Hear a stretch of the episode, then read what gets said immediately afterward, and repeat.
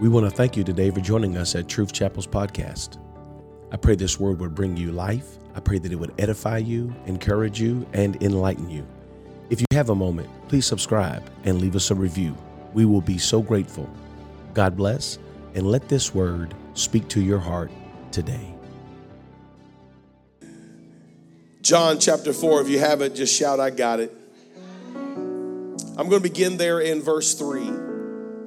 He left Judea and departed again into Galilee, and he must needs go through Samaria. Amen. I'm going to stop right there. We're going to pray together, and you may be seated. Lord, I thank you for this word today. I thank you for your spirit that's in this house. I thank you, Lord, for this great celebration of all of our nations. And today, Lord, I pray that you would speak through me today to encourage the church. In Jesus' name I pray. The church said, Amen. You may be seated in the precious name of Jesus. I don't want to uh, speak very long today, but I want to talk to you on this subject. And he must needs go through Samaria. Uh, that's a really a, a crazy way to word that statement. This is John writing. In the book of John, if you are familiar with the book of John, you know that the book of John was written almost 65 years after the death of Jesus. John is writing his book as an old man. Most of our early writers uh, in Matthew, Mark, and Luke, they wrote their books fairly quickly after Jesus had died. They wrote their books on a fresh remembrance, a fresh idea of what Jesus had done. Many of these men walked with God, talked with Him. Luke was a bystander, a reporter, so to speak. And so his reporting is from eyewitness accounts. And as these men are writing, they are writing from a fresh perspective. And John writes his book many, many years after all of them. And as John is writing his book, he's writing from a perspective of what he remembers. And he's also writing because he's already seen what's happened in the church and he's he's he's able to have a perspective of of what's really going on around him. By this time, Paul has already become an apostle and is starting churches in Asia. And Saul, who used to be, who Paul used to be Saul, uh, tempting the churches and also putting many in prison. And so all of this is going on in the world of John as John writes this, this epistle to us today. And he writes uh, this statement. He talks about the moment that they're with Jesus, and uh, the Lord knew that the Pharisees heard that Jesus made and baptized more disciples than John. And John will uh, just put a note here in John chapter 4 and verse 2, and he's like, Jesus didn't baptize anybody, but his disciples baptized them. It wasn't Jesus didn't baptize, it was his disciples. And then John writes about him leaving Judea and coming into Galilee. And he puts this statement in here in verse 4, John 4 and 4. He must needs go through Samaria. It's a weird way to say that. Um, why didn't he just say he went through Samaria? Um, I believe what John was trying to do here was make a point, an iteration, so to speak, on this point that it really wasn't an option for Jesus. He must needs go through Samaria. It wasn't something that uh, he could have avoided. It wasn't a place that he could have avoided going. we'll see later that his disciples did not go with him, but they went to buy meat, for it was lunchtime, as you'll find out in just a moment. However, if you do the, the research and you do the history, you know that this is not on the way to Galilee. However, it is on the way to Galilee, but nobody goes this way. You see, the Samaritans and the Jews, their, their cultures are intermingled. To be a Samaritan means that you're half Jew. That's how the Jews would view you as a half Jew. Really, it's, it's a whole lot. If you do the research on it, it's a lot more than that. These are Chaldeans, these are people from different places. but they have taken on a Jewish lifestyle and they live, most of them lives as Orthodox Jews, even though they're not blood Jews. Many of this uh, theologians will say comes from uh, the systematic uh, servants uh, coming in and out of Jerusalem, picking up on the Judea religion and beginning to live that way and raise their children that way and believing in a monotheistic God. Hear, O Israel, the Lord our God is one Lord, not serving idols and not having any other God before them. It was a system of believing. They liked what the Jews were doing, and so they became Jewish in their own right. And these people lived in Samaria. Samaria was a place. Here's what the Jews would say about Samaritans they are dogs. That is their concept of them. And so from Judea to Galilee, you go right through Samaria. However, the Jews have circumvented that, and they have a way that they go so they never have to go through Samaria. Uh, they, they make another route that goes around Samaria. It's a, uh, we call it a bypass today. If you don't want to go straight through town, they have a bypass that'll go around town. So you can keep with your people and your kind. And you never have to be around anybody else people and their kind. And so as they leave from Judea going into Galilee, Jesus says, I'm not taking the bypass. I'm not going around. I must needs go through Samaria. Not an option for me. I have to go. I gotta go. I need to go. If y'all wanna go around the bypass, you can go around the bypass. You can avoid these people, but I there's a mission for me in Samaria. There's a calling for me in Samaria. There's somebody in Samaria that only I can reach. Amen. We live in a world today, we live in a society where it is very easy to just be with your kind and your people. Uh, we, we, we, we have come a very, very long way as a community of people, absolutely. It's not what it used to be, but it's very easy for us to uh, live by the term birds of a feather flock together. But I want to tell you that there is somebody on the other side of town that only you can reach. There's somebody in your neighborhood who may not look like you, have the same belief as you, have the same skin tone as you, but only you can reach them. Only you can tell them about a man named Jesus. Jesus showed us this when he refused to take the bypass, when he refused to go around, but he went through. When he came into Samaria, he came into a city of Samaria, which is called Sychar, near to the parcel of ground that Jacob gave to his son Joseph. Now, Jacob's well was there. And Jesus, therefore, being wearied of his journey, sat down at the well and was about the sixth hour of the day, which their day starts at six in the morning. So this is 12 noon. This is lunchtime, Jewish lunchtime. Also happens to be my lunchtime. And we're 21 minutes past it. Glory to the Lamb. And a woman came and sat down at the well. And she came to draw water from the well. And Jesus said, uh, Could you give me something to drink? Because his disciples had went away into the city to buy meat. Then saith the woman of Samaria unto him, How is it that thou, being a Jew, asketh drink of me?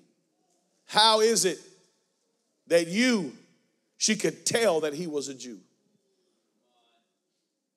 There was something about him, a look. She knew that he was a Jew, and she knew that she was Samaritan. And she knew that these two people had no dealings. And, she, and so in her mind, she's confused. How is it that you, being a Jew, would ask me for something to drink? Watch what she says in verse 9. For the Jews have no dealings with the Samaritans. We don't talk. We're not friends. You don't ask me for anything, and I don't ask you for anything. Matter of fact, in this day and time, it was it was even it was even not okay for a man to ask a woman that wasn't his wife for something. This this whole thing for her is off. This doesn't add up. But watch what Jesus says to her in, in verse 10 of chapter 4. He said, If you knew the gift of God and who it is that saith to thee, Give me to drink, thou wouldst have asked of him, and he would have given thee living water. He said, If you knew the gift of God, he's talking about himself. He is the gift from God. And he said, If you knew the gift of God and you, if you knew who it was that was asking you, you would ask me. And I would give you living water. Yes. You see, Jesus is always the common denominator across every culture. Today in this church, we have over 28 nations represented in this room, 28 different tribes and tongues and nations represented. But there is one common denominator among us all, and that is the man, Christ Jesus. Can I tell you today, he doesn't, he, it doesn't care where you come from, doesn't matter your background, what country you are born in, what country your mother and father were born in. Jesus is that gift. Jesus is that gift. This woman said to him, he said, Sir, if it, how, how are you going to give me something to drink? You don't even have anything to draw from. A second ago, you was asking me for something to drink.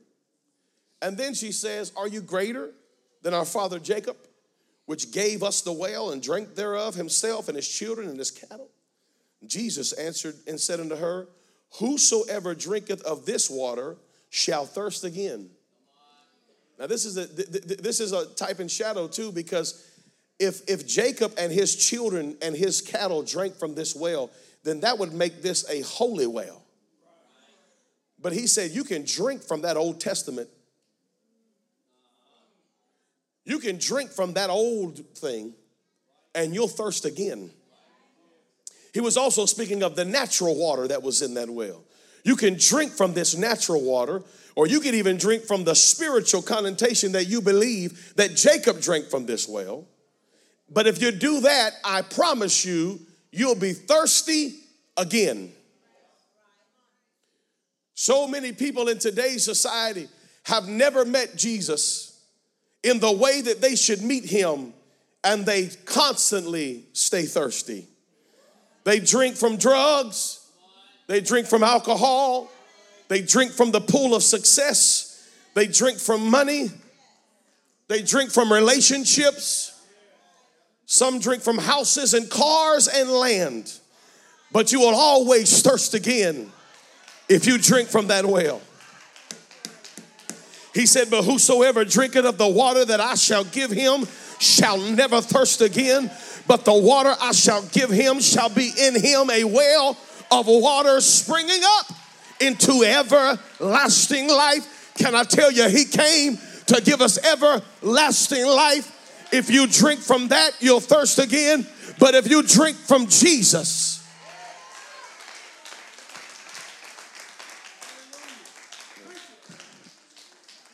Here's what the woman said. She said, Sir, give me. Oh, give me drink. Give me a way if, if what you're telling me is true, I'll never have to come back to this well again. This well is an embarrassment for me. I'm the only woman in this town who draws water at noon. Every other woman comes in the morning and they sit around and talk, but I'm an outcast. She doesn't know that Jesus knows it yet, but she's been divorced five times, and a woman could not divorce in that time. So that means five separate men told her she wasn't good enough. She said, Oh, give me this water. Give me this water that I never have to come back here again. Give me this water I can hide my face in my house and never show myself again. Give me this water that I thirst not. Watch what she said, neither come hither to draw. I don't want to come back here. I don't want to do this again. I don't want people looking out their window. There she go again, drawing water at noon like a crazy lady. Because she's too embarrassed to come with everybody else because of her past. Oh, you don't know who's living beside you who has a past that is keeping them from living a life of fullness. Said, Give it to me. Jesus said unto her, Go, go, go tell thy husband to come. And the woman said, I, I have no husband. Jesus said unto her, Thou hast said very well, I have no husband. But for thou hast had five husbands. And he whom you're with now, he ain't even your husband. She's had five men tell her she's not good enough to keep. And now she has one man who's telling her she ain't good enough to keep.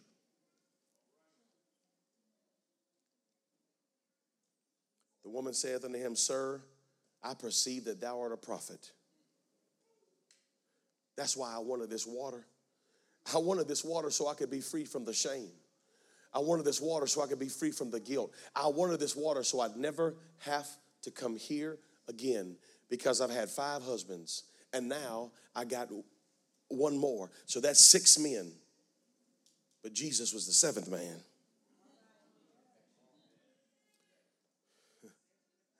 I perceive that you are a prophet, and our fathers worshiped in this mountain, and ye say that in Jerusalem is the place where men ought to worship.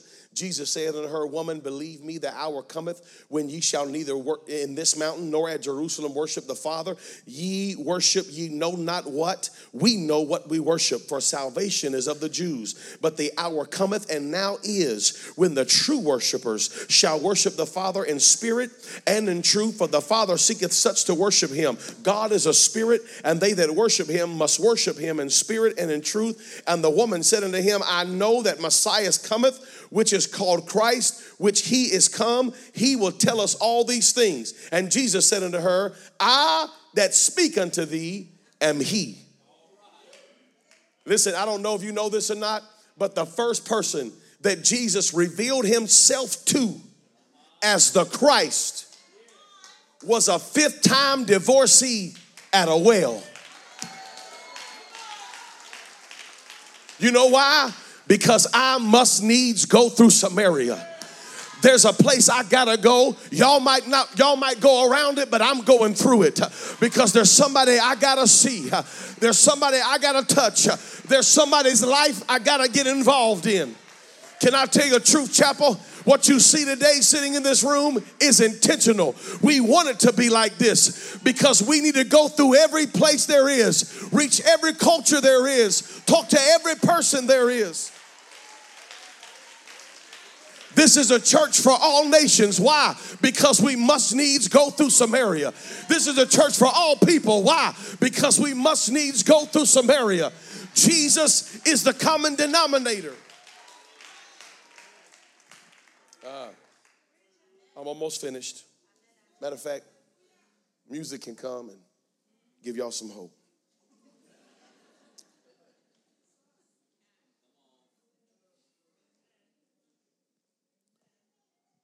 Jesus said, I, am He.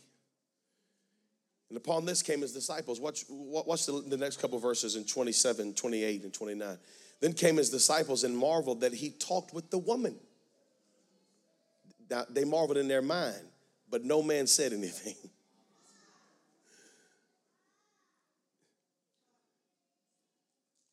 They, they, they, they, thought, man, this is crazy. He's talking to this woman, yet no man said anything.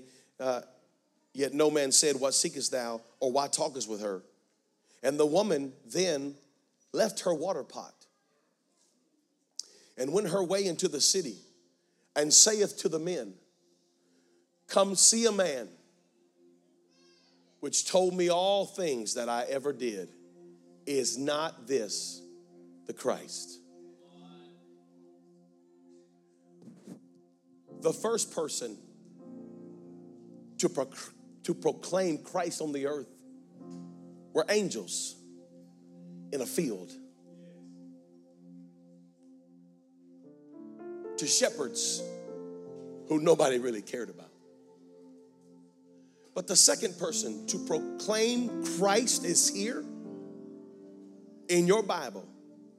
the second person to go and declare to people, Christ is here, was a fifth time divorcee shacked up with a man who weren't her husband. Why? Lord, why? Why? Why is it angels proclaiming that you're here on earth? And then this Samaritan woman proclaiming that the Christ is here. Why? Because I must needs go through Samaria. You see, Jesus knew that there's a revival in this nation. The men came. Yeah, they, they sure did. They came and they talked to Jesus. The Bible says that they asked him to stay. Please stay with us. And when Jesus left, guess what the men said to the woman? They said to the woman, Now we believe it not because of what you said, but because of what we heard. Now we believe that this is the Christ. Jesus would die, shed his blood, be resurrected. The disciples, 50 days after the Passover, would be in an upper room and the Holy Ghost would fall on each of them as cloven tongues like as a fire. The church would start, begin. They would begin to meet in houses. The Bible would tell us that in just a few weeks, close to 10,000 people had been added to the church. It was a great revival. But there began to be some issues, and so they said, listen, we need to ordain some men to go and, and, and wait tables for the widows and, and, and handle church business. And, and one of those men that they ordained was a young man by the name of Philip. And Philip waited tables for the widows. But as Philip waited tables for the widows, just serving the Lord, God began to do something in Philip. And the Bible says that God worked many miracles through Philip. And Philip, as he was waiting tables for the widows and his ministry was growing, Philip said, You know what? I feel like I need to go down. I feel like I need to go down to Samaria. There's, a, there's something happening down there. So Philip goes to the same place Jesus was years before. And when Philip begins to proclaim the name of Jesus among them, guess what happens? Everybody there gets baptized. The entire city. The Bible says even the witches went down in Jesus' name. Why? Because I must needs go through Samaria. There's a nation, there's a culture, there's a people, there's a revival. I got to go start something. Years from now, Jesus came on that day and he planted a seed. He planted a seed in a woman who nobody wanted to talk to, a woman who had a bad past, a woman who had a broken and wounded life. But Jesus said, I'll take the worst and I'll make the best out of her. I must needs go through Samaria. There was a seed planted. And when Philip came in there and he began to preach Jesus, every heart was open, every mind to receive it. Peter and John came, laid hands on them, and they all received the gift of the Holy Ghost. Why? Because I must needs go through Samaria. Stand to your feet. What seed could we plant today? What culture could we reach today?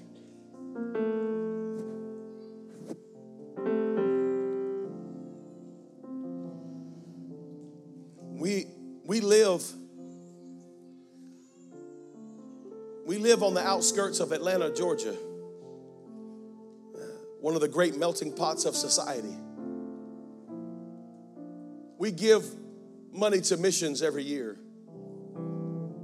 so that missionaries can go to other countries and reach people of different nations. But if I could today, if I could tell you today that I'm glad that, that, that we have those ministries that go to other nations. But can I tell you, the Truth Chapel, the world has moved into our neighborhoods. The world has moved here. They're among us. They're probably working with you at your job. People from different cultures and nations, they don't really know, they don't really know how it is to be American. And we don't need to be trying to train them to be American. Because God does not want us to have a melting pot where we all become one thing. God's never done that. Never. It's not Bible. God, it's more like a it's it, it, it's more like a mixed salad. Like we all in the same bowl. But somebody's lettuce and somebody's cabbage and somebody's cucumbers and somebody's carrots, but we all in the same bowl. But you you have your culture. Keep your culture. God is beautiful in your culture. But in Jesus, there is no black, no white. There is no rich, no poor. There is no bond, no free. There is no American. I am a citizen, yes, and I'm a citizen of heaven. I'm a citizen of a great family.